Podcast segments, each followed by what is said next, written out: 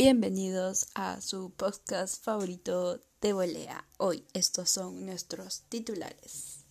Reglamento modificado del rugby y rugby australiano. Esto y más hoy en De Volea. Comenzamos con el rugby australiano. El rugby menospreció y hasta discriminó al rugby league esta suerte de guerra clasista comenzó a disiparse en 1995, cuando se pasó al mismo bando, el del profesionalismo.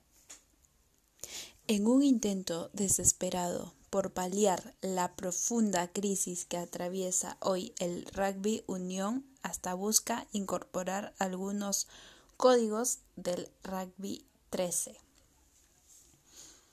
Un primer, un primer esbozo de esta transformación que de profundizarse amenaza con alterar al espíritu mismo del deporte se vivió el viernes, cuando Reds y Waratahs 32 a 26 quedó el partido, dieron comienzo al, al Super Rugby AU, la versión australiana del certamen hemisférico del cual la franquicia argentina de Jaguares fue parte entre 2016 y marzo de este año.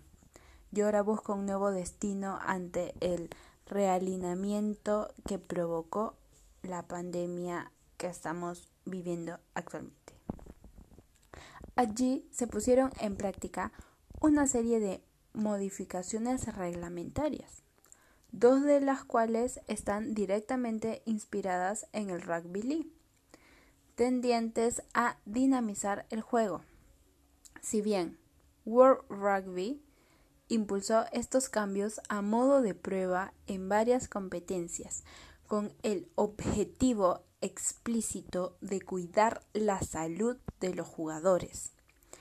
El fin que persigue la Unión Australiana, Australia Rugby con sus iniciales AR. Es otro, devolverle el atractivo a un deporte que en los últimos años vio cómo el público le daba la espalda y se volcaba hacia otros espectáculos, principalmente a la National Rugby League y en menor medida al Aussie Rallies, el fútbol australiano. El Suncorp Stadium de Brisbane, con asientos para 52.500 espectadores, lució enorme para los 5.590 fanáticos que volvieron a ver un partido de rugby después de casi cuatro meses de abstinencia. Esta vez el vacío estuvo justificado por el distanciamiento social que impone la pandemia en Australia y solo se permitió la concurrencia de un 10% de la capacidad del estadio. Igual el rugby en Australia es bastante conocido, pero no llama a tantas personas como en Nueva Zelanda u otros países. Lo mismo ocurrirá cuando en la mañana del sábado, o sea, en esta mañana, Brumbies y Rebels completen la primera fecha en el Geo Stadium de Canberra. Pero el panorama que devolvió la televisión era similar al que se vive todos los fines de semana en Australia, aún sin coronavirus, así como lo comenté. No, no tienen la cantidad de de televidentes ni personas que vayan como ellos quisieran. Todavía en plena negociación con la televisión por el contrato por los próximos años, AR está desesperada por ofrecer un buen espectáculo que mantenga vigente el rugby profesional en este país. Los 18 millones de dólares que ofrece la cadena Fox parecen insuficientes para sostener tamaña estructura profesional, según reveló The Guardian. Los equipos australianos son, excepto Sunward West de Tokio, los peores de los cuatro países participantes del Super Rugby y sus jugadores se van cada vez más jóvenes en procura de mejores contratos a Europa o Japón. Nos vamos a una pausa y volvemos.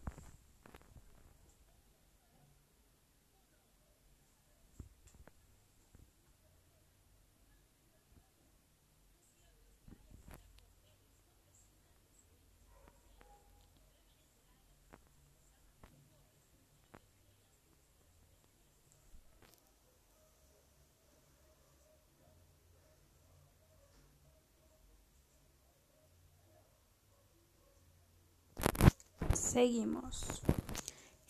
Eh, los cambios reglamentarios. La mira en la fecha inaugural del Super Rugby A1 entonces estaba puesta por un lado en los rankings televisivos y por otro la capacidad de los actores de brindar un buen espectáculo. El juego fue todavía más dinámico a lo que se acostumbra en el Super Rugby, pero antes que por las nuevas reglas esto puede adjudicarse a la mayor agudeza con que los árbitros están pitando el breakdown, algo que ya se observó en el Super Rugby Aotearoa que comenzó con muchos penales por partido en esa situación de juego hasta que los equipos se fueron adaptando.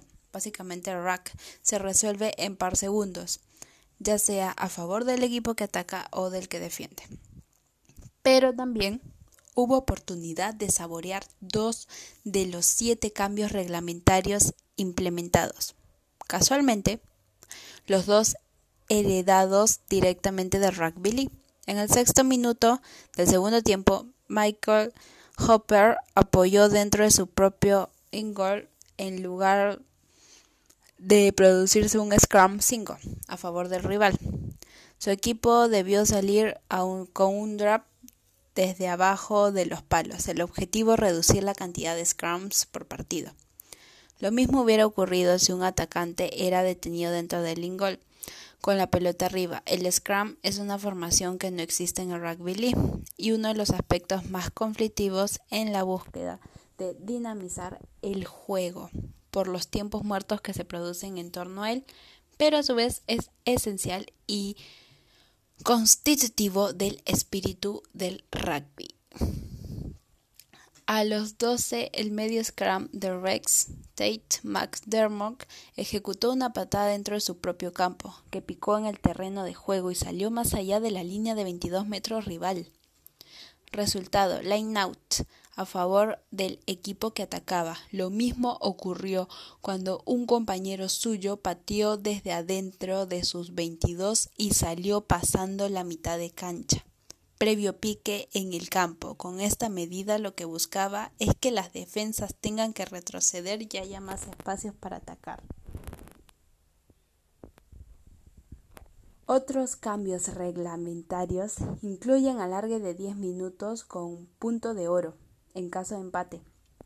Posibilidad de sustituir luego de 20 minutos a un jugador expulsado para reducir la incidencia de los árbitros en el desenlace del partido. Dos medidas que también adoptó el Super Rugby neozelandés. Y la posibilidad de cantar mark si el atacante ejecutó la patada dentro de los 22 metros del rival excepto que el defensor la tome dentro de su gol. El tiempo de adaptación a las modificaciones eh, va a ser difícil de acostumbrarse y de esta forma referir al breakdown. Te obligan a estar en movimiento todo el tiempo. Tras la victoria, su opuesto Rob Simmons agregó, es bueno para todos, es bueno para el que defiende si llega rápido a la pelota y es bueno para el que ataca si la saca rápido.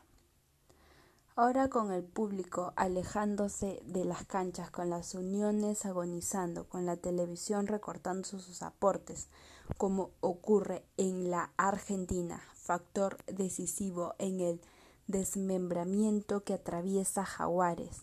El rugby imita al rugby league, también dentro del terreno de juego, sin alterar su ausencia, al menos por ahora. Eso fue todo por el día de hoy y nos vemos en el próximo podcast.